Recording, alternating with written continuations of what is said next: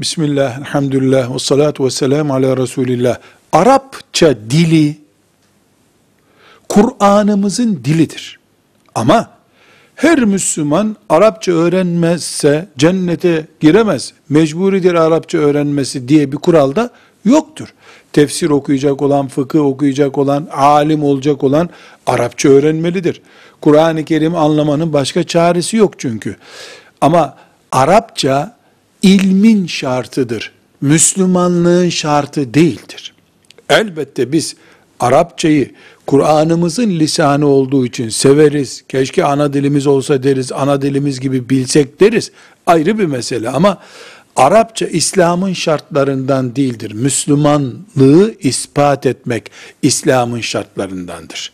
Velhamdülillahi Rabbil Alemin.